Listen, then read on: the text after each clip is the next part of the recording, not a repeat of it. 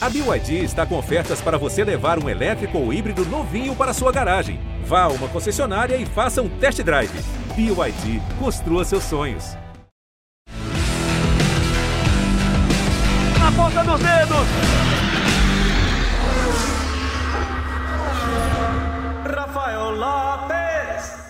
Amigos do GE do Sport TV, sejam muito bem-vindos a mais uma edição do podcast Na Ponta dos Dedos, a edição de número 163, a 15 desta quinta temporada do podcast. Estou aqui com o Luciano Burti. Vamos falar muito sobre a etapa de Interlagos da Stock Car, né, do que vai ser realizado no próximo fim de semana, e claro, das etapas né, dos grandes prêmios da Áustria e da Inglaterra da Fórmula 1 que aconteceram no último fim de semana e da Inglaterra do próximo fim de semana. Tudo bem, Luciano? Seja muito bem-vindo a mais uma edição do podcast. Fala, Rafa. Tamo junto mais uma vez. Sempre que você fala o número do programa, eu fico surpreso de quantos programas já foram feitos, né? Porque eu sempre lembro do primeiro e o tempo passa rápido. O legal é isso, quando passa rápido, porque é bom. Então a gente tem curtido, né? De fazer isso aqui. E tá cada vez melhor, isso que é bom. E a gente tem um convidado super especial para esse programa, mas antes a gente vai rodar um vídeo que vai apresentar o nosso convidado. Gaetano, é o Gaetano quem vem para ganhar. À frente do Guilherme Salas e do César Ramos. Vem Gaetano de Mauro. Menino do carro 11. Bom piloto, vem trazendo a KTF mais uma vez pro alto do pódio. Vem na última volta. Gaetano de Mauro. Vem para vencer a corrida 1 no Velopark. Essa é corrida mais maluca que eu já vi. Gaetano de Mauro vence a primeira da sexta etapa. Tá aí, Gaetano de Mauro já tá na tela aqui com a gente. Para quem tá assistindo o vídeo é, nas nossas plataformas digitais, tá aí o Gaetano de Mauro já com a gente. Ele que venceu essa etapa no Velopark no ano passado, tá nessa temporada na 14 posição da classificação é, já teve entre os 10 primeiros durante boa parte do campeonato, fez pódio em Interlagos na primeira etapa disputada lá no Autódromo José Carlos Patti no campeonato. Tá em busca aí de melhores resultados, estava entre o top 10, deu um azar tremendo lá na etapa de Cascavel, vinha entre os 10 primeiros colocados na primeira corrida, quando teve uma pane elétrica no carro e acabou não conseguindo disputar a segunda corrida lá de Cascavel. Uma pena, a gente lamentou muito na transmissão, inclusive, vinha fazendo uma grande corrida na primeira corrida do dia. Mas está aqui com a gente para conversar sobre essa etapa, sobre a temporada da Stock Car. Tudo bem, Gaetano? Seja muito bem-vindo ao podcast Na Ponta dos Dedos. Queria que você falasse um pouquinho sobre a tua temporada, como é que você está vendo esse ano. Sei que vinha muito bem e deu esse azar lá em Cascavel, infelizmente. Bom, primeiramente, obrigado por estar aqui, Rafa e Luciano. É sempre um prazer estar com vocês. É, bom, é, foi triste. A gente tinha um carro super competitivo. É, desde os treinos a gente estava entre os cinco. É, esse ano a gente vem tendo bom desempenho já desde desde a primeira etapa. É, o carro se mostra muito rápido de classificação e também um carro que dura bastante na corrida. Estou super feliz com isso, porque a gente sabe das nossas dificuldades, né, que a gente está tendo para poder colocar o carro no grid e o carro está desempenhando dessa forma num campeonato tão difícil quanto esse tocar, é muito bom. E bom, é Cascavel foi uma pena, estava é, muito forte, o carro era muito bom. É, eu já estava sem push porque o problema elétrico já começou logo na, na saída do, do box aberto lá da, da, da corrida de Cascavel. E eu estava acompanhando o Casa Grande, que era o terceiro, estava em quarto, o ritmo do carro era super confortável. Eu decidi também poupar pneu e não atacar o Casa Grande, porque se eu atacasse ele sem push, com certeza ele ia devolver a, a posição ali usando push. Então a gente entrou numa estratégia de economizar pneu, os dois, os, os dois primeiros já tinham aberto uma distanciazinha da gente. E, e infelizmente ali meu carro apagou faltando duas voltas para o final. É, a gente conseguiu entender agora depois qual foi o problema. Era um fusível que, que acabou queimando do carro e, e acabou estragando aí nosso fim de semana. Mas é, a gente sabe que tem potencial de estar entre os dez primeiros, como a gente estava no campeonato. E, e, é isso que eu quero buscar. Quero tentar é, ir até o final do, da temporada é, desempenhar o máximo possível. É, quero chegar até lá e, e mostrar tudo que gente, todo o nosso potencial que a gente vem tendo desde a da primeira etapa. É, Luciano, o Gaetano dos pilotos da nova geração da Stock Car é um dos pilotos com mais talento, né? A gente sempre fala isso nas transmissões, tem andado muito bem, andou já quando estava na KTF, agora na Hotcar também andando muito bem, né? Vem sendo um, um dos destaques aí dessa temporada. É, na verdade, né, Rafa, até quando escuta o Gaetano, a gente se largou em quinto, se não me engano, em Cascavel, né? Chegar pro Q3, cara, é muito difícil e a gente sabe que a Estocar é uma categoria competitiva ao mesmo tempo de algumas pouquíssimas equipes realmente muito competitivas. É, a, a Hotcar tem se destacado nos últimos anos, mas o Gaetano está mostrando que ele está mantendo né, uma constância muito boa no campeonato. É, mais uma vez no Q3, estava ali na frente. E quando você escuta, né, isso é coisa de corrida, assim, que é, é lamentável. Um fusível né, acaba com o final de semana do cara que tinha chance de, de brigar, pelo menos por pódio, com certeza, né? Então é, é frustrante, mas isso, isso acontece. Até falando sobre isso, ah, quando fala de um dos mais talentosos, lembrei que eu ia falar.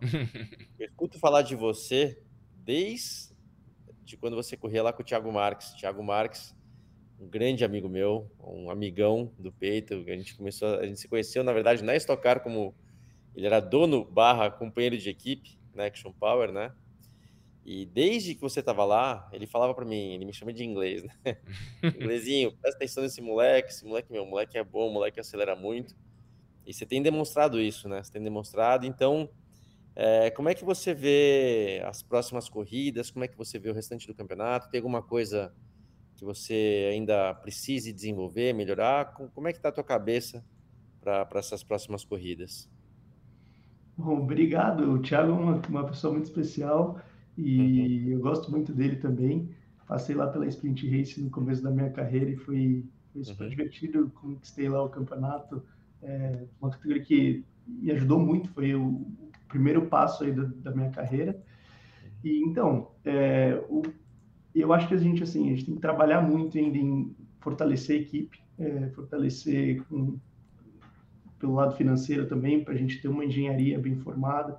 Hoje a gente tem um engenheiro que, que acaba tomando conta de todo o carro e toda a situação. A gente pouco consegue analisar dados ali durante o final de semana e a gente sabe que é muito importante para estocar você ter um, um, time de engenharia forte para você fazer um, um pós-corrida, um pré-corrida é, mais forte possível para você chegar lá preparado para a próxima etapa.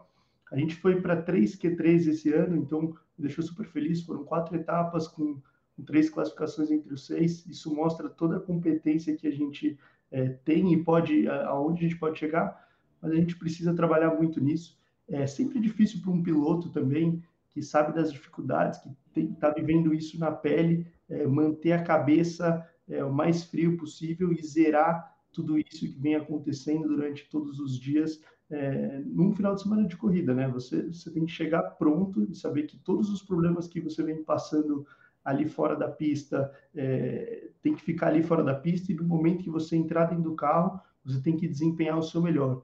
Então, esse é o meu maior trabalho é, mental dessa, dessa temporada. Eu tento me concentrar ao máximo em, em, aproveitar o melhor que eu posso fazer dentro da pista, sem pensar no que está acontecendo fora, porque realmente é, a gente vem numa situação um pouco mais complicada. Hoje que eu estou super apoiado pela Valda, que é um prazer enorme poder representar uma marca que eu sempre sonhei, que era a Eurofarma, é, nas pistas. Então a gente vem trabalhando o máximo, vem, vem dando duro aí para poder se colocar é, numa posição boa no, no campeonato e, e, poder continuar, que acho que essa é a nossa é, principal intenção agora do momento. E os resultados eu tenho que focar e, e trazer o máximo possível da forma que a gente puder. Okay a gente está vendo as imagens aí do, da segunda corrida de Interlagos, quando o Gaetano é, conquistou o pódio, né? Ficou na terceira posição na etapa. É, aproveitar esse gancho que você falou, né? A gente, na etapa de, Taro, de Cascavel, na última etapa, a gente trouxe até a informação antes da corrida, até ouviu você no grid de largada, é, que você estava precisando de mais investimento para poder concluir a temporada disputando o título, disputando boas posições no campeonato. A gente trouxe essa informação antes da corrida, né, no pré-hora da corrida, na, na, transmissão do Sport TV. Como é que está essa situação até o fim do ano? Continua na mesma? Como é que está essa situação para você, Gaetano? É, por enquanto a gente continua na mesma situação, a gente está batalhando o máximo aí para poder colocar o carro em melhores condições.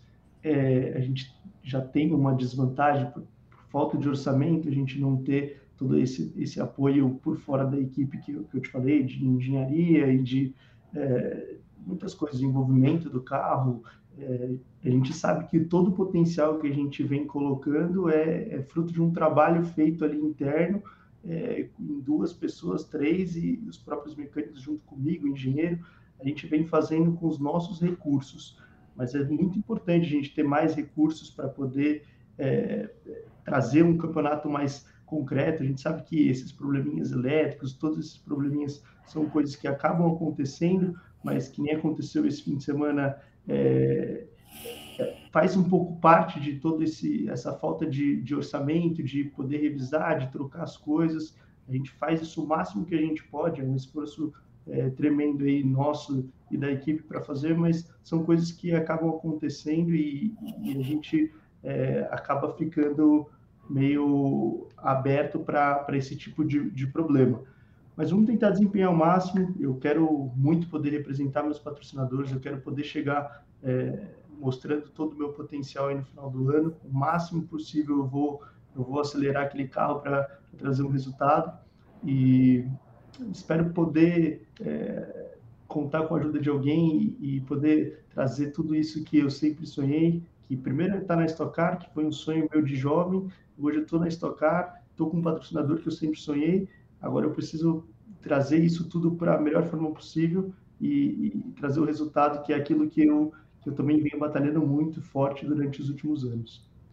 E Luciano, agora a gente vai para a etapa de Interlagos, mais uma, né? Segunda na temporada, só que em condições bem diferentes da primeira, né? Na primeira a gente teve uma temperatura mais alta, né? Já era mais próxima uhum. do verão ainda ali no início do outono.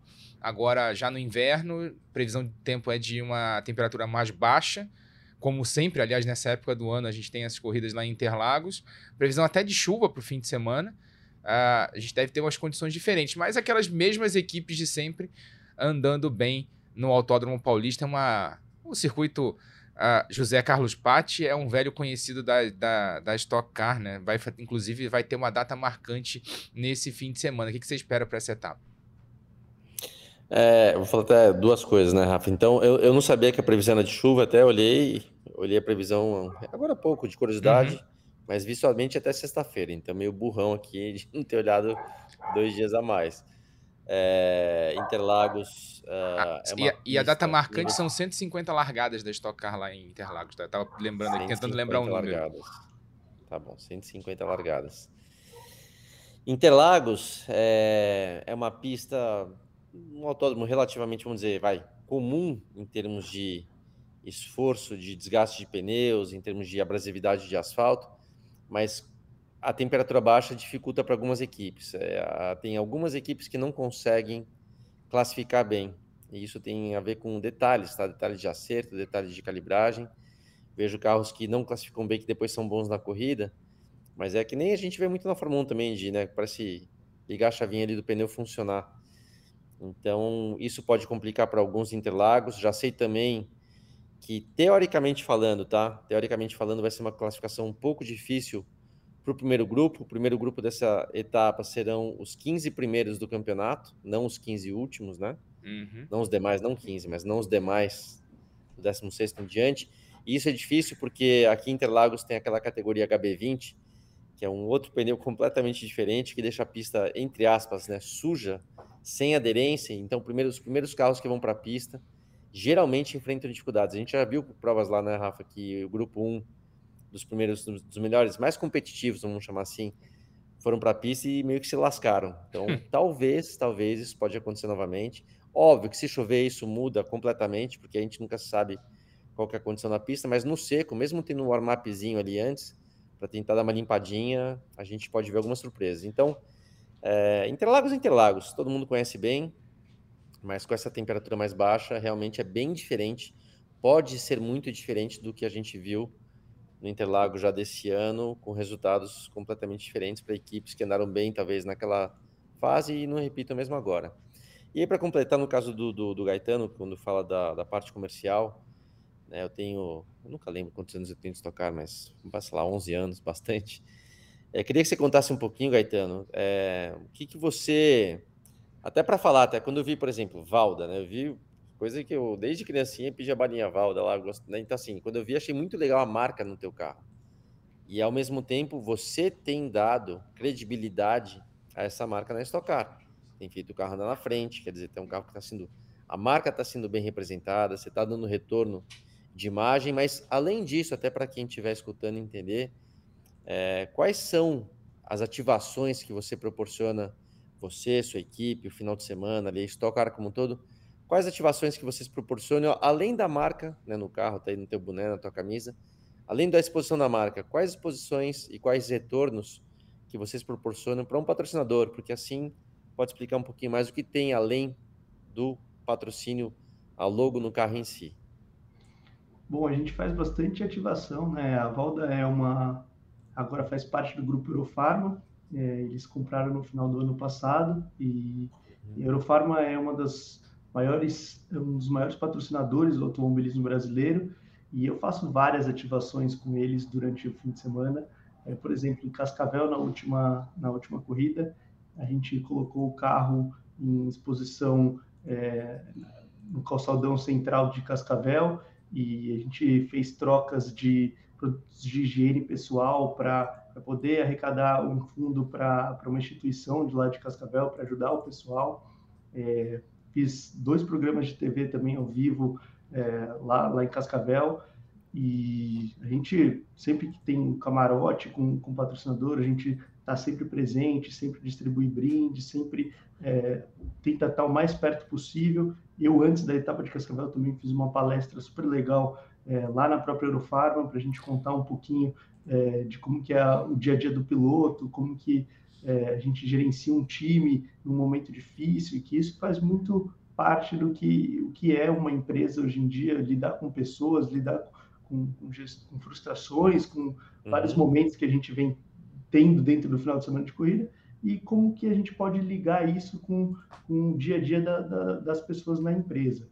Então a gente faz várias ativações sempre quando possível. O carro já, já esteve em Santos ali no, é, na, na, beira da praia ali para a gente fazer uma ação super legal também de troca de produtos de higiene para as mulheres. Então é, é, super legal poder fazer esse tipo de ativação porque a gente traz o carro para perto do público, o público para perto da empresa e a gente faz tudo isso junto ali no mesmo espaço que que é super importante. Acho que a gente tem que dar o retorno é, não só ali na pista de resultado, de aparecer na TV, mas todo esse apoio da empresa junto com o público, aonde quer que, ele, que a gente esteja correndo. Uhum, legal. E só para trazer aí a previsão do tempo, é, na sexta-feira tem mínima de 14, sábado mínima de 16 e no domingo aí sim previsão de chuva com mínima de 16 é, no sábado, no, na, na, classificação sem chuva, e na, na sexta-feira nos treinos livres também sem chuva. Então não deve atrapalhar tanto assim nos treinos, mas na corrida 68% de chance de chuva e isso em Interlagos a gente sabe que isso pode atrapalhar bastante. Tem Fórmula 4, é, HB20 e é, Stock Car no fim de semana e a HB20 é justamente antes do, do quali da Stock Car, quer dizer, isso pode atrapalhar bastante, como bem disse o Luciano. Qual a tua expectativa para esse fim de semana, Gaetano? Você falou bastante da, da, da tua equipe, né, do que está acontecendo. E, e, você sempre anda muito bem em Interlagos. A tua expectativa para essa etapa, para o fim de semana, tentativa de recuperação depois do, do, do, que aconteceu lá em Cascavel, claro, né? Então, vou, vou até comentar um pouquinho da, é, dessa condição que, que vem tendo. É, o que o Luciano falou é muito verdade. A gente tem sempre dificuldades quando anda uma categoria que é, não anda com pneu slick, porque eles acabam tirando a borracha da pista, né? E Interlagos tem muito isso, é sempre difícil você gerar temperatura no pneu. O lado direito você consegue gerar, mas o, o lado esquerdo é muito difícil você gerar temperatura no pneu para poder é, é, virar o mais rápido possível. E a gente fala que o quali da Stock Car, como tem oito minutos e a gente sai faltando seis minutos, para os leigos vou explicar até o que, que é isso. A gente anda o menos possível para ter menos é, combustível no tanque e a gente dá o menos números de voltas possíveis no, é, naquele pneu, que é um pneu que provavelmente a gente vai ou largar ou vai entrar durante a prova. Né? Então a gente anda o menos possível e a gente tem, a gente sofre essa dificuldade, porque você tem que é, ter pneu para passar o Q1, chegar no Q2 e ainda disputar o Q3. Então, o piloto que dá menos volta sempre está melhor é, para o último quali, que é o importante, que é onde você disputa a pole, e a gente sofre essas dificuldades. Um outro ponto também é que o pneu de chuva ninguém testou ainda desse carro, então a gente não sabe como que se comporta o, o, o carro novo da Stock Car com pneu Hankook de chuva. Então isso vai ser um desafio enorme para a gente. É, ninguém conseguiu testar, até em Cascavel, quando estava um pouquinho molhado durante o final de semana, é, o pessoal que estava andando usou o pneu ainda antigo, porque era um treino de Hulk e estava liberado para não gastar como a gente tinha poucos pneus para poder usar durante o final de semana de chuva, eles, eles liberaram usar os pneus antigos. Então vai ser uma surpresa enorme caso tenha chuva e, e acho que a gente tem que trabalhar ali o máximo possível com as ferramentas que tem. Então quem chegar e tiver um acerto é, mais próximo do que é a realidade é, de cara, vai ter uma super vantagem na corrida. E minha expectativa é, eu gosto muito, particularmente, de Interlagos, é uma das minhas, se não minha pista preferida, mas uma delas. É, eu acho que a gente tinha um carro muito competitivo lá na última etapa. É, acho que as questões de temperatura baixa para o nosso carro, para minha equipe, vem sendo bom. Todas as últimas etapas que a gente pegou frio, meu carro se comportou muito bem. Então, a gente tentar colocar tudo que a gente fez na, na, no último fim de semana em prática, no último fim de semana lá em Interlagos, né?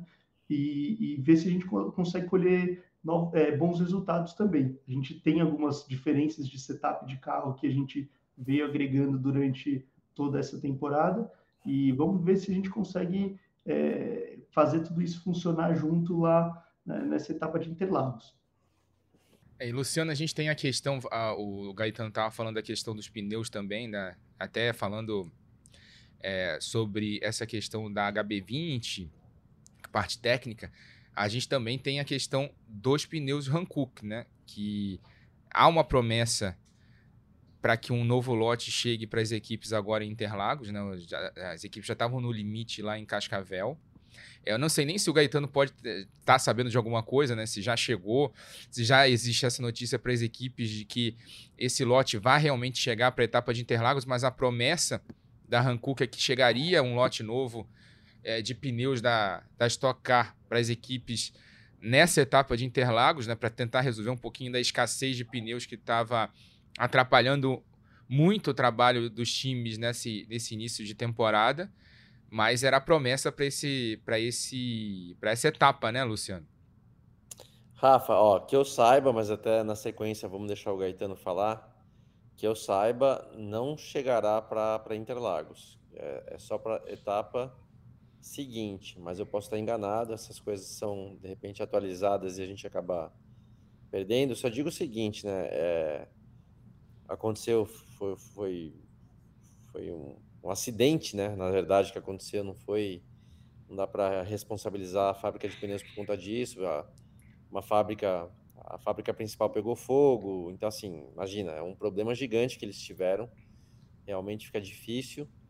Mas ao mesmo tempo, infelizmente, isso começa às vezes até a nivelar um pouco por baixo. É, alguns carros, algumas equipes que poderiam até estar andando melhor, mas que estão sendo prejudicadas por falta de pneu. Basicamente, é difícil a gente explicar, né, Gaetano? Mas sem pneu no carro, quando a gente fala sem pneu, fala, como assim sem pneu? Não, sem pneu bom, uhum. sem borracha boa. É, você não consegue sentir o carro, você não consegue equilibrar o carro, você não consegue acertar o carro. Hoje em dia na Stock já se treina tão pouco que pelo menos as pouquíssimas voltas que você dá, você tem que ter um carro decente, ou seja, as condições decentes, com pneu decente, para poder evoluir. Quando o pneu está muito desgastado, sinceramente, o carro escorrega de tudo, sai de frente, sai de traseira, distraciona, e aí você não sabe muito o que fazer. Então, tenho certeza que tem gente já sendo pega de surpresa por, por falta de pneus. Que eu saiba, tá? Vou repetir. Isso deve acontecer, os pneus chegarem, mais pneus chegarem somente para a etapa do Velocitar, que é a etapa seguinte em Interlagos. Mas se o Gaetano tiver alguma novidade, Gaetano, pode contar para a gente, hum. porque isso é um problema. Não sei se você tem tido dificuldade com isso, quer dizer, dificuldade todo mundo tem, mas se você tem sofrido mais com isso ou não, se vocês têm conseguido administrar. que, que você sabe então sobre essa questão de pneus?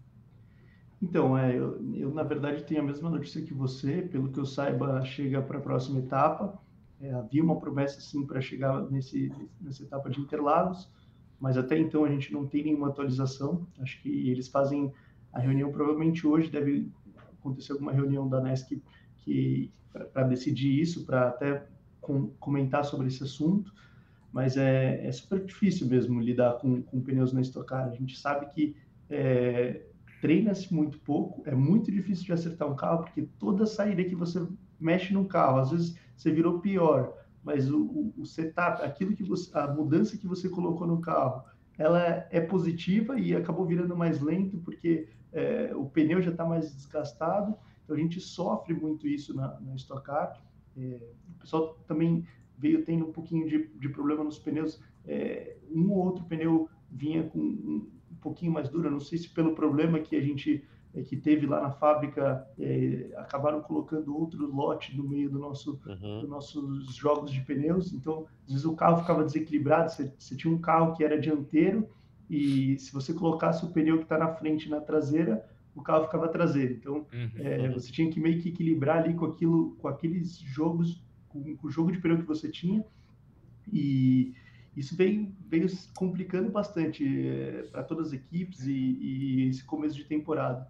Era um pouco da, da, da sorte ali de você sortear um pneu bom na classificação e, e que tivesse basicamente o mesmo equilíbrio e, e, de poder também achar um setup com, a, com, um pouco de pneu que você tinha. Então, a gente acabava é, treinando pouco, porque se você andasse todas as voltas do treino, você estava desgastando o pneu que você tinha que usar para a próxima etapa e, e, os ajustes tinham que ser certeiros. Então, era mais uma, uma questão de, de chute, entre aspas, né? Uhum, você uhum. tinha que analisar, mesmo às vezes virando uma volta mais lenta, e entender se aquilo complementava o setup que você tinha no carro. Então, vem sendo muito complicado é, e espero que isso resolva logo, porque é, eu, no caso dessa corrida, vou ter um pouquinho de, de pneu, porque acabou sobrando que eu não corri as duas corridas de Cascavel, e Cascavel também não é uma pista tão abrasiva, mas, uhum. por exemplo, pós-velocitar, que é uma pista que gasta muito pneu,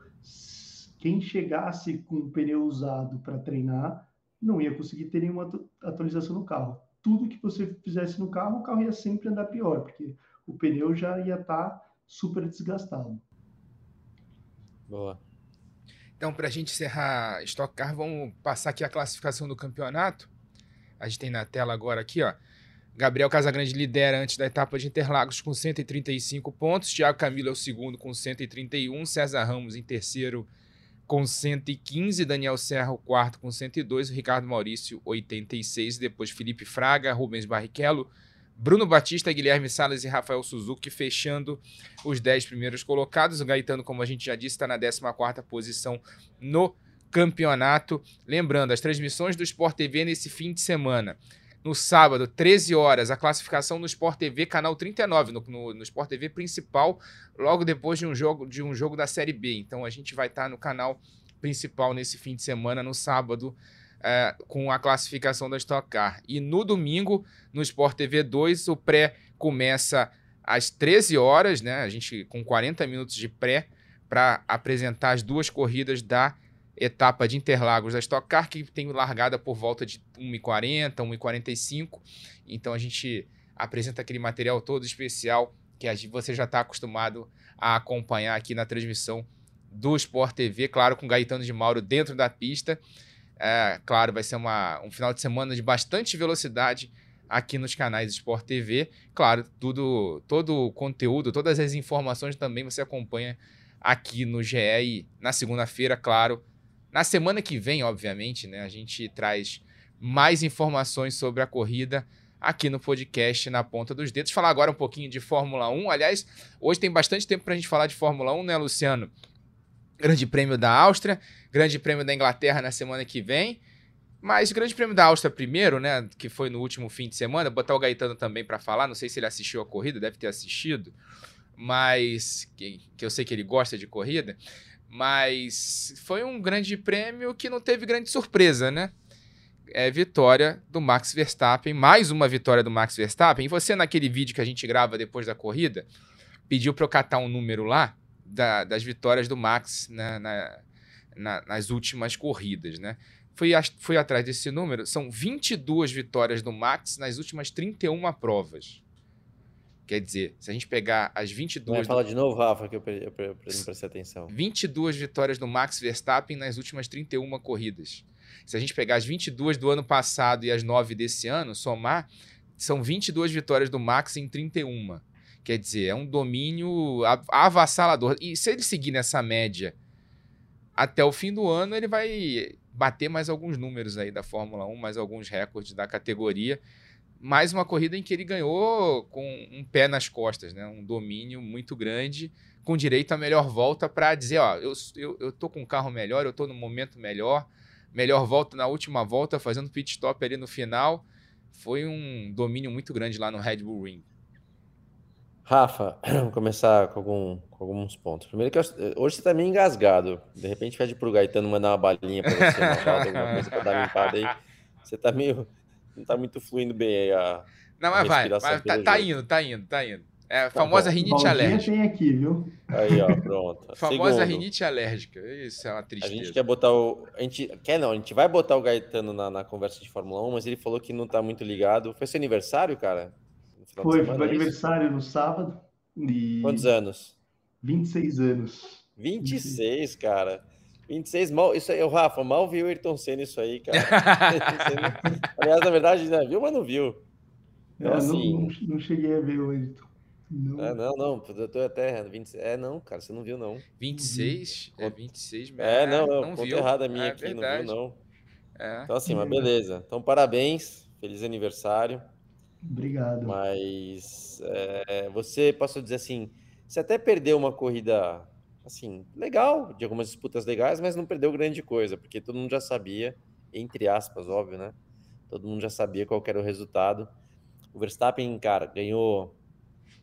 É, fez a pole da corrida, né? Teve a corrida sprint. Então ele fez a pole da sprint, ganhou a sprint, fez a pole da corrida principal, ganhou a corrida principal e fez a melhor volta. Ou seja, não tem nada que não pudesse alguma coisa mais que pudesse ter que fazer que ele não tenha feito. É, o Rafa, até para não dizer que a gente que é sem graça, meio, meio tonto para falar a verdade, que a gente fala, vamos voltar no segundo colocado, eu estava vendo pela TV inglesa e os próprios ingleses fazendo a mesma coisa, é. tá? Falando assim, quem que vai ser o segundo? O que, que você acha que... Cara, então não somos apenas nós aqui tentando jogar água no chope, né? Por esses, números, por esses números que a gente passou, né? 22 em 31, dá para dá pra dá para é. ter uma ideia, né, de que tá, tá é. meio óbvio, né, de que o Max tá, é o grande favorito para as corridas. A gente não, não, não, quer tirar a graça do negócio, porque é um negócio que a gente gosta, inclusive, então não é isso, mas tá muito previsível, né? E, e você vê que até aquilo que poderia mudar um pouco o jogo, que deu um pouquinho de graça, até, Gaetano, para você saber, teve um, um safety car, é, não lembro se era volta 20 por aí, e a Ferrari, por exemplo, antecipou, entrou para o box durante o safety car, safety car virtual. E a Red Bull continuou na frente. Então era meio claro, dava uma, dava uma perda, isso é um ganho para a Ferrari de 10 segundos, uma perda para a Red Bull de uns 10 segundos. Estava claro que quando o, o, o Verstappen viesse para o box, quando tivesse relargado, ele, perder, ele perderia a liderança, pelo menos por umas voltas. Mas posso te falar, qualquer estratégia que ele escolhesse, era entrar no box para trocar e depois ter que andar mais tempo com aquele pneu, ou não entrar, como foi o caso, ficar, ter que ultrapassar, cara, qualquer coisa que eles fazem é, não vai mudar, não vai mudar o jogo. Você vê o, o Pérez, Pérez que não tem um desempenho à altura do Verstappen, óbvio que é um ótimo piloto, anda muito bem e tal, mas é, largou em 15 chegou em terceiro, faltou pouco. Se não fosse essa questão do pit stop, ele chegaria em segundo.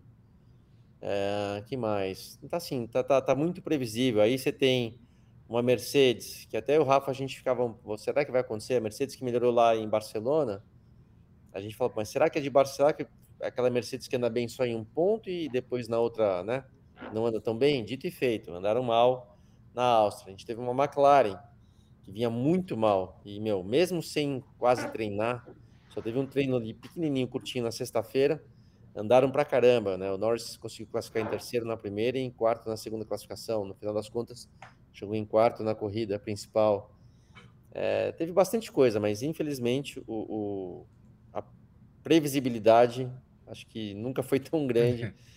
A gente tinha Mercedes que ganhava muito, mas tinha bem ou mal tinha Hamilton e Bottas. Aí era muito mais legal com Hamilton e Rosberg, na verdade, né?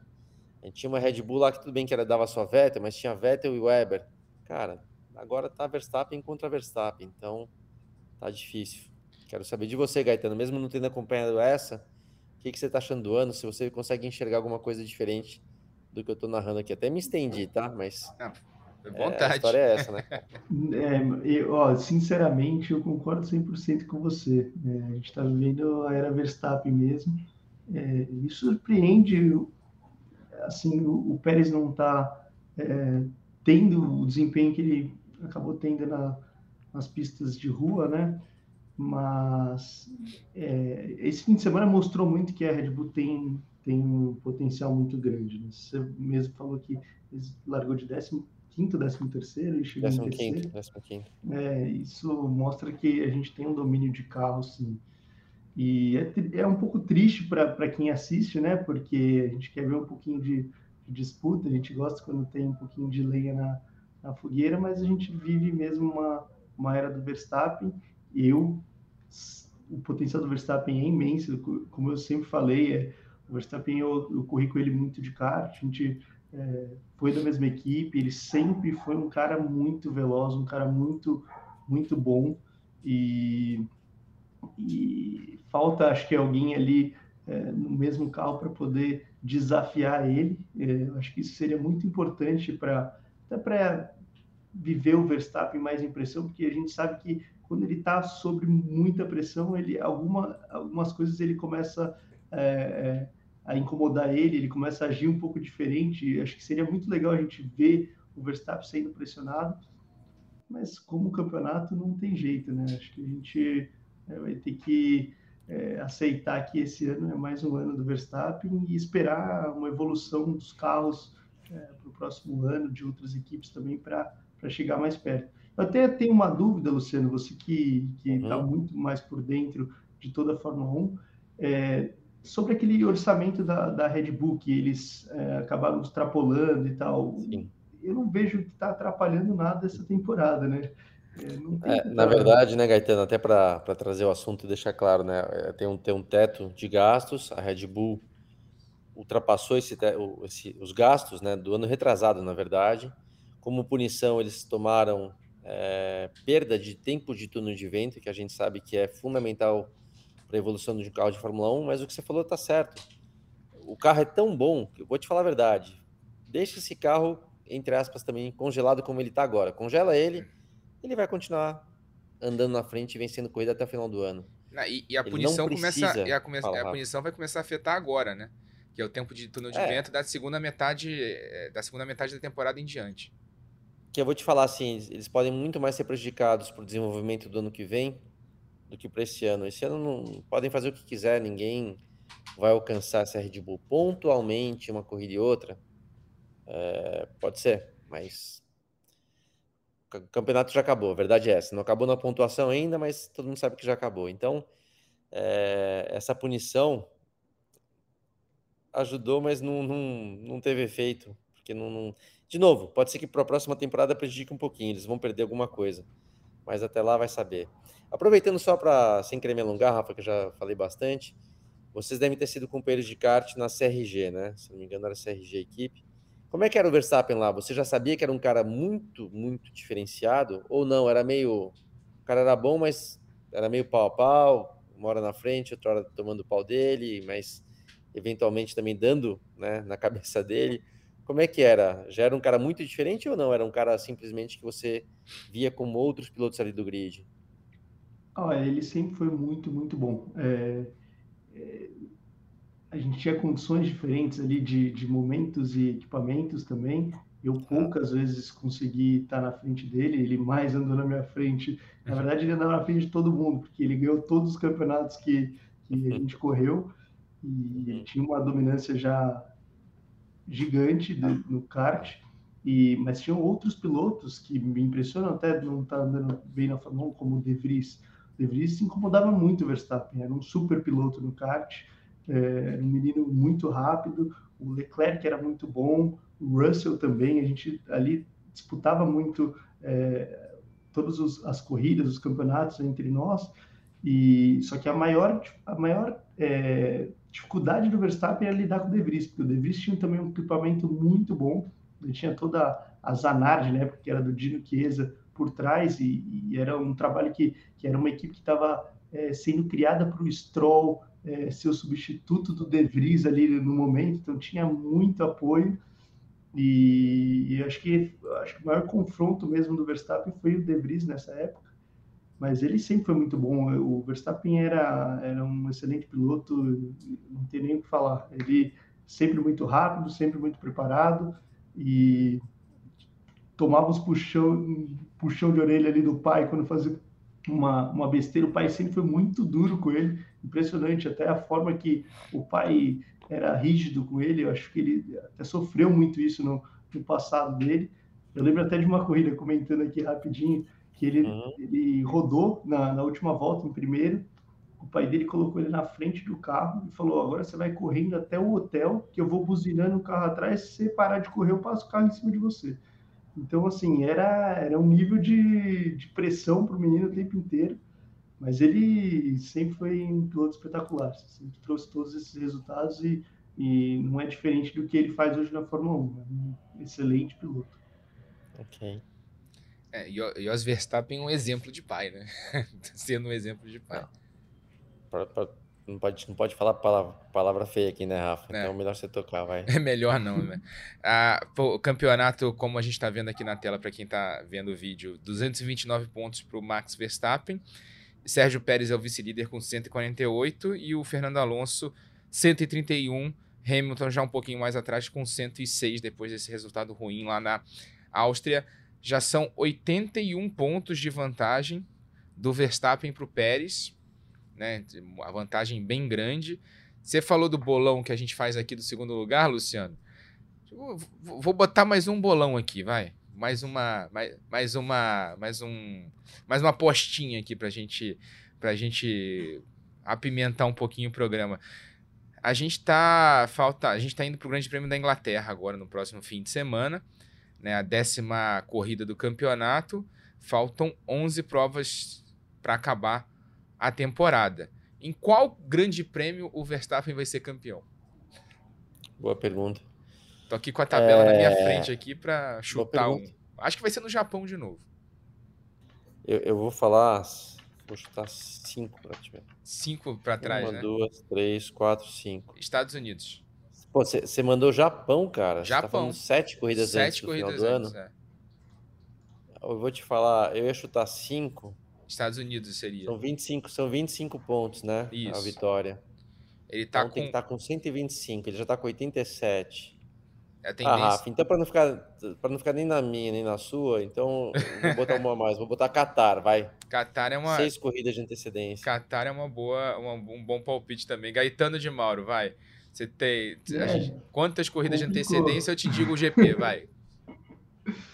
Bom, eu vou nos Estados Unidos, então vou, vou seguir vocês Pronto. e botar um pouquinho a mais para esperar uma, uma ação aí de alguma outra equipe para poder incomodar um pouquinho, mas vai ser difícil, viu?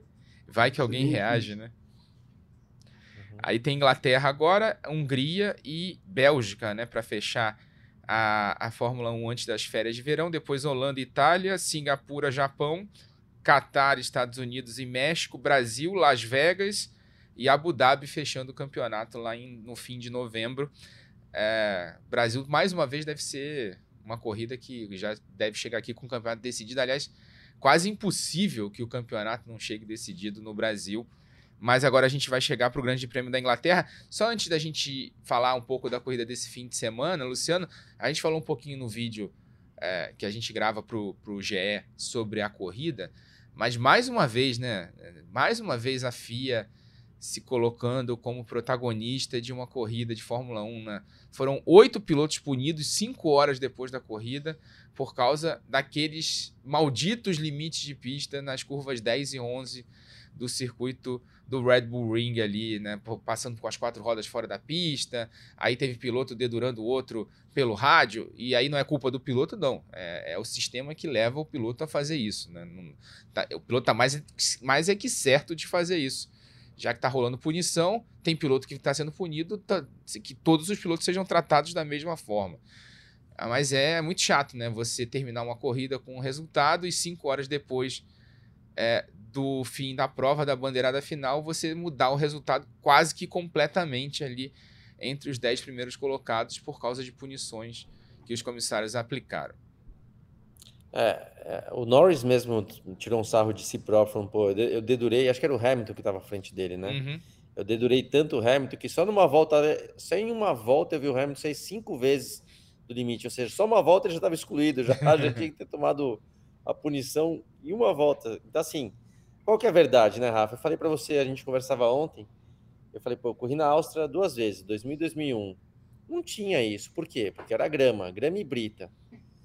Tudo bem que grama e brita não é o mais seguro, mas vamos pensar então, sem, sem ser muito vai criativo, se o motivo de ter asfalto é justamente para segurança do carro quando escapar, não, não entrar de lado, não capotar, perder mais velocidade, enfim, Cara, tudo bem, mas que que, qual que é o problema de você colocar uma faixa de dois ou três metros de grama para realmente colocar o limite de pista e para trás aí dessa, dessa faixa o asfalto? Quer dizer, você vai ter as duas coisas, você vai ter o limite de pista, né?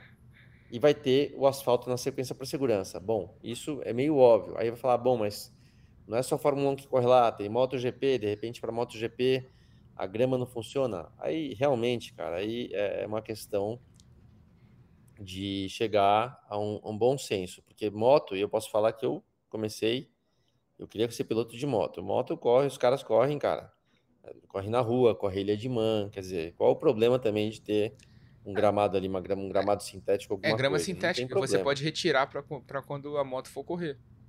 Cara, aí, vamos dizer assim, o que não dá, o que não dá é para ter outra corrida de Fórmula 1 na Áustria, que é um circuito legal, é, da própria Red Bull, quer dizer, não é, não estou falando para deixar de ter a Áustria por conta disso, mas uma obra, uma, uma solução relativamente simples, coloca um ponto final nisso, porque não dá mesmo para acabar a corrida. Que nem você falou bem, acaba a corrida e depois, cinco horas depois, oito punições, mas mesmo na classificação, você vê alguém lá que você tá, pô, tomara que será que vai pro Q2, será que vai pro Q3, o cara manda uma volta, aí passa lá 30 segundos, volta deletada porque o cara queimou 2 centímetros, sabe? Não dá, não faz sentido nem para transmissão, muito menos para um resultado que você assistiu e depois não é mais. Então, assim, já deu. O ano passado já tinha sido já ruim, esse ano foi péssimo. É, se os caras voltarem desse jeito para o ano que vem, é porque realmente não, não é nem para ligar a televisão, porque não dá, cara. É muito chato. É muito chato mesmo. É, e, e fica, e fica Fica, fica exatamente, fica chato, né? Fica. O cara que está em uhum. casa não entende nada, né? Por que, que deletou a volta? Foi o quê? 2 milímetros, 1 um milímetro? Foi o sensor? Foi o Sim. comissário que viu? Ninguém sabe o, o que que, como é realmente Sim. feito é, essa, essa fiscalização, né? Essa fiscalização. Uhum. E aí fica nessa dúvida, cinco horas depois muda o resultado, ou no caso da classificação, 30 segundos depois a volta é deletada e fica e todo mundo fica nessa dúvida, fica chato, né? Ninguém sabe nada, é muito complicado e aí o quem não tem que ter protagonismo ganha protagonismo, que no caso não não são os pilotos, né? Os pilotos é que tem que ser os protagonistas da ação na pista. Vamos falar de Inglaterra então, que é um circuito de também de alta velocidade, né, Luciano? Mas completamente diferente da Áustria, um circuito de curvas de raio longo, um dos circuitos mais tradicionais da Fórmula 1, Silverstone e que a gente deve ter algumas mudanças aí. A Mercedes, principalmente, trazendo um pacote aerodinâmico completamente novo para esse carro, um pacote extenso, inclusive, né? A promessa da equipe alemã. Rafa, é, é aquilo que a gente né, já assistiu outras vezes. É, a Hungria é um circuito um pouco tip, é, pontual, vai. Um asfalto liso, muito liso, ou seja, alguns carros sofrem ali com a questão de aquecimento de pneu para classificação, principalmente. Alguns carros que, o contrário, né, que tem problemas na corrida porque desgastam demais os pneus, vide Ferrari, na Áustria tem uma vida mais mansa, né? Porque o asfalto é muito liso. Não são curvas ali de, de tanto raio longo, por mais que tenham duas rápidas ali para a direita, você tem um desgaste no, no, pneu dianteiro esquerdo, é o pneu mais desgastado na Áustria, geralmente é o pneu traseiro. Já você vai para uma pista como Silverstone, que são curvas de raio longo extremamente velozes, que, que desgastam, na verdade, todos os pneus, né? É, de curvas que dependem de tração, curvas que têm retas, não digo longas, mas têm retas. Ao mesmo tempo, você precisa de bastante pressão aerodinâmica para essas curvas. É, Silverstone tem um problema da direção do vento, é um circuito. A Inglaterra é plana, né, de modo geral. Então, Silverstone é um circuito que você vê muito, mas muito, os carros sendo afetados por questão de rajada de vento, uns mais, outros menos. A gente sabe que tem alguns carros que são mais sensíveis. Geralmente, quando o carro é bom, o carro é bom de tudo. A Red Bull dá para ver que não sofre tanto com isso, mas alguns carros, como a própria Ferrari, sofrem bastante. Então, um circuito completamente diferente.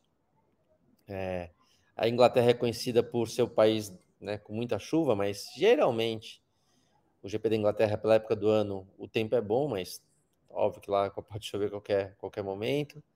E sim, a gente vê então uma Mercedes que tem o avanço, né, um segundo avanço aerodinâmico é, para Silverstone, e eles esperam que, assim, segundo palavras do Toto Wolff, né, que é. seja um avanço para o carro voltar a vencer corridas. Duvido difícil, um pouco, hein? mas. É difícil. é, espero que ele tenha razão para ser um, uma temporada mais competitiva, mas eu, eu não apostaria dinheiro, não. A gente tem uma Ferrari que está otimista de estar tá indo no caminho certo, mas volta a falar. Andaram relativamente bem no Canadá, Canadá pista de freada e aceleração, não é curva de, de, de raio, né? Uma, uhum. De raio de curva longa, então não conta muito. Acabei de falar da Áustria, que é um, é um asfalto muito tranquilo para desgaste de pneus, então quero ver a Ferrari é, no circuito que desgaste de pneus pode ser um problema. Tenho minhas dúvidas. Torço muito para que a Aston Martin continue sendo competitiva, para a gente ter o Alonso ali na briga.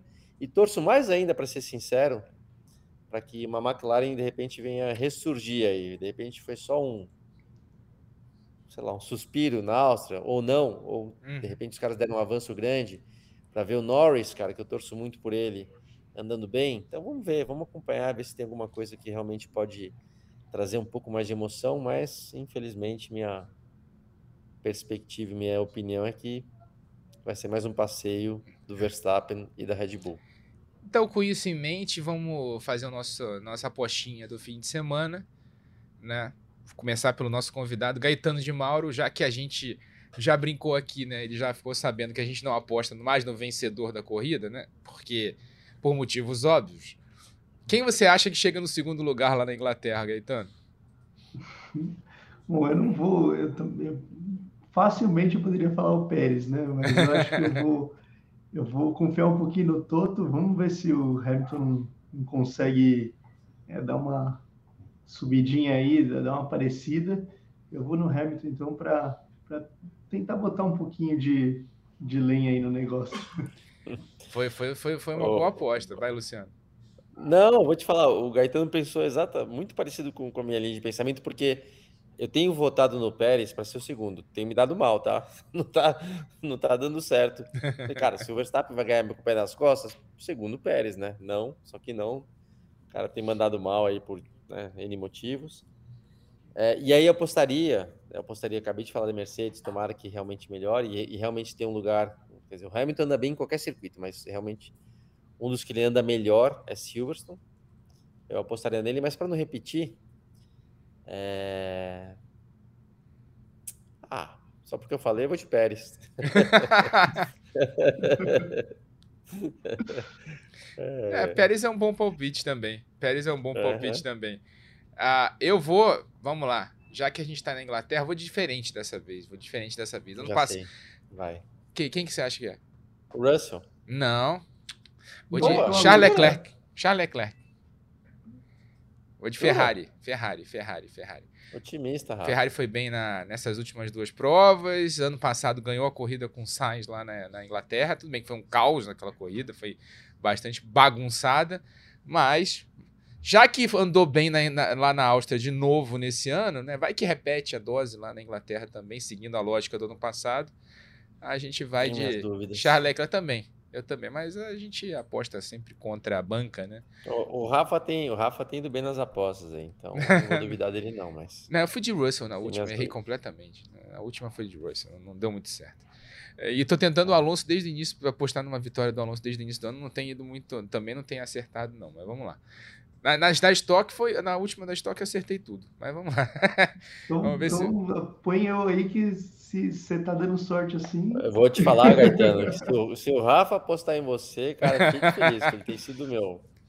Bom, vou, vou lembrar disso aí. no treino de sábado. Vou lembrar disso no treino pode de sábado aí, quando a gente faz a aposta. Então vamos lá pra faz gente. Faz o seguinte, Rafa, devolve para ele, ó. Classifica bem você, Gaetano. E aí pro domingo, quem sabe você ganha um, o Boa. voto do Rafa, tá? Pra gente, antes da gente encerrar, só pra gente registrar aqui, Luciano, notícia triste do fim de semana. Lá em Spa-Francorchamps, é. a morte do Dilano Van Hoff, 18 anos de idade, num acidente numa prova da Fórmula Regional Europeia, né, na Freca. No acidente na reta Kemmel. Não vamos colocar as imagens aqui para quem está vendo uh, ao podcast em vídeo por respeito né, à memória do piloto. Uma, uma, as imagens são bastante impressionantes. Mas mais um daqueles acidentes né, causados é, por aquelas decisões que a gente não entende da direção de prova. Né? Era a última volta da corrida, a corrida estava em bandeira amarela, foi liberada a relargada com bandeira verde na última volta da prova com, em condições de visibilidade completamente inaceitáveis. Não dava para ver absolutamente nada. Vários pilotos bateram ali antes, logo depois da Rouge e ele acabou sendo atingido por outro piloto em T na, na área do cockpit. Não resistiu aos, aos ferimentos, infelizmente. O, o Rafa, é uma baita irresponsabilidade da direção de prova. Eu vou te falar por quê, tá? Eu, eu já corri em Spa até vou até te falar, 97 de Fórmula Opel. Eu corri na Inglaterra de Fórmula Vauxhall, mas a gente foi fazer uma prova do europeu para conhecer justamente Spa. E na corrida do sábado, eu estava exatamente nessas condições, assim, de não ver nada, nada. Eu lembro que tinha aquela buzz stop antiga, eu lembro que eu estava eu tava em segundo atrás de um carro, não vou lembrar o nome do piloto. Era até um piloto bom, acho que alemão. E, e ele estava à minha frente e, e, e, ao invés de olhar para frente, eu olhava para o lado, esperando ver as placas lá de 200, 150 para saber que eu estava próximo à curva. Então, eu nem olhava mais para frente. Cara, coisa de piloto, o Gaetano sabe o que eu tô falando, fala, você é louco, fala, é coisa de piloto, cara. Mas a responsabilidade, a responsabilidade da segurança nessa hora está na, na mão da direção de prova. Então, de novo, isso foi 97, a gente sabe que muita coisa mudou desde então em relação à segurança do automobilismo, mas hoje em dia, hoje em dia, ter quem, quem viu, se alguém vê as imagens do acidente, vai, vai, vai ver que tinha muita água, tinha muito spray, não dá para enxergar nada. O piloto provavelmente que bateu, bateu meio que acelerando, né? Nem viu que tinha um carro à frente dele. Então, é lamentável, é extremamente é, perigoso ter corridas de carro com esse tipo de gestão porque não precisa mais, cara. O automobilismo é perigoso, a gente sabe que o risco está lá. A gente corre, né, Gaetano, tendo consciência desse risco, mas muita coisa evoluiu, muita coisa evoluiu e a gente sabe que não tem mais porquê é, expor os pilotos numa condição inaceitável, né? Com, com, recursos técnicos, câmeras de pista. Antigamente nem câmera tinha, de repente lá em Spa, que é uma pista grande, o cara via aqui a reta do box, mas mal sabia o que estava acontecendo lá na Blanchemont, entendeu? Hoje você sabe tudo, então assim, não tem mais sentido e, lamentável a morte desse piloto. E, e só para a gente trazer também mais um ponto, assim, é, foi um acidente que poderia ter acontecido ao contrário do, do Antônio Hubert, há alguns anos lá também, lá em Spa-Francorchamps, que foi potencializado pela pista, né, pela área de escape, que devolveu o carro para a pista, né, ali na saída da Eau Rouge, na Radillon, a, esse acidente poderia ter acontecido em qualquer circuito. Foi no meio da reta, na Camel, né? Qualquer reta que tivesse ali uma uh, muro lateral, Interlagos poderia ter acontecido, poderia ter acontecido em Monza, qualquer circuito poderia esse acidente poderia ter acontecido. Nesse caso específico, não foi culpa de Spa-Francorchamps, como eu vi muita gente falando besteira pela internet aí ao longo desse sábado e desse domingo depois do acidente, porque falaram ah, Spa tirou a vida de mais um piloto. O acidente foi em Spa, mas a dinâmica do acidente poderia ter acontecido em qualquer outra pista. É, não foi culpa é, dessa vez do circuito. Né? Infelizmente aconteceu em Spa, mas poderia ter acontecido em qualquer outra pista se o, o diretor de prova tivesse liderado, liberado a corrida nessas condições de visibilidade, infelizmente. Até queria ouvir o Gaetano sobre isso. É, eu concordo 100%. É, não, não dá para culpar a pista ali, foi uma questão. Eu, se, se, eu sou diretor de prova, eu não largaria, não largaria de forma alguma. A gente sabe, cara, é muito difícil para um piloto. É como o Luciano falou, a gente começa, quando você está nessa situação, se você não é o primeiro, você começa a buscar a luzinha do carro tá piscando, luz de freio, é, linha branca, e assim, a gente está falando de um carro hoje que é, é, você senta mais baixo, tem várias, várias coisas que te tiram ali sua visibilidade, o ralo que está na frente, então tem muita coisa hoje em dia que, que te atrapalha como piloto para você ter essa visibilidade e o diretor de prova tem que entender. A primeira coisa que o cara tem que fazer é parar, parar a corrida no safety car, dar mais uma volta com o safety car, acabar a corrida. Eu também acho que largar para uma volta não é uma coisa é, assim. A gente sabe que todo piloto vem com a faca no dente. E quando, quando você tem uma volta, então, você vai meio que para tudo nada. Né? Você, se você não está disputando o campeonato, você arrisca. Você fala, ah, vou tentar. E a gente viu ali que no, no, no acidente do Dilano, é, já o segundo colocado rodou na saída da Rouge. Podia ter acontecido mais ainda algumas coisas ali e foi completamente culpa da direção de prova. Não, é, de forma alguma aquilo é, tem a ver com, com, os pilotos. A gente sabe que uma pista como espaço anda devagar, o pneu esfria, é, relargar uma, uma, condição daquela, cara, é, é foi, foi, muito triste. É, muito, eu, eu conheci um pouco o Dilano porque ele é da mesma época do, do kart que o, que o Bortoleto e a gente teve encontros já em pista, um menino super, é, super legal. Então, cara, é, é, muito duro ver isso no esporte. A gente sabe que a gente tem várias tecnologias hoje para poder amenizar esse tipo de coisa. E espero que. Nem, nem espero isso. Tem que servir de lição é, para os diretores de prova, tem que estar tá mais é, por dentro do que está acontecendo, qual é o risco de um piloto lá dentro e, e buscar sempre a segurança, que acho que isso é o mais importante. A gente corre lá dentro é, esperando que está tudo certo é, pelo lado de fora. Então, é, que isso seja mais uma vez uma amostra. Muito, estou muito senti sentido com esse por ter acontecido isso, mas é, acho que é uma, um momento para reflexão e, e, e relargada para uma volta já é perigoso em categorias tops, imagina em categoria de base, né? Quando está todo mundo querendo seu lugar ao sol, seu espaço ali no automobilismo. Só para completar a informação do fim de semana, teve vitória do Rafa Câmara na primeira prova da Freca lá em Spa, brasileiro, né, que está na academia da Ferrari. E nessa prova em que infelizmente houve a morte do Dilano, vitória do Andrea Kimi Antonelli, italiano, que é da academia da Mercedes também, um dos pilotos mais talentosos aí dessa geração. Aliás, dois dos pilotos mais talentosos dessa próxima geração aí que está chegando no automobilismo internacional. Para encerrar o programa, Rafa, só um... Fala, fala, fala Rafa, só para ah, rapidinho. É, o nosso último convidado, hoje o Gaetano, mas o nosso último convidado foi o Gabriel Bortoleto, e eu, e eu gostei muito dele, não conheci o Gabriel, menino inteligente, a gente falou muito sobre essa questão de saber marcar pontos, gostei muito do final de semana dele na Áustria, na, na corrida do sábado estava ali em décimo, e fez uma corrida para marcar uns pontinhos. E no domingo mandou muito bem, mandou muito bem. Teve uma disputa grande ali na frente. Ele podia ter tentado manter a liderança, tomou o cuidado certo, acabou chegando em segundo. Excelente resultado pensando no campeonato. Então, vale destacar também essa corrida do, do Gabriel. Ele abriu até mais vantagem, né? Ele está agora com 111 uhum. pontos no campeonato contra 75 do Marti e do Beganovic tá, ampliou a vantagem, né? A gente trouxe na, na semana passada o Gabriel, deu sorte para ele, né? Que bom que seja assim para os nossos convidados, né? Do, do, do, na ponta dos dedos.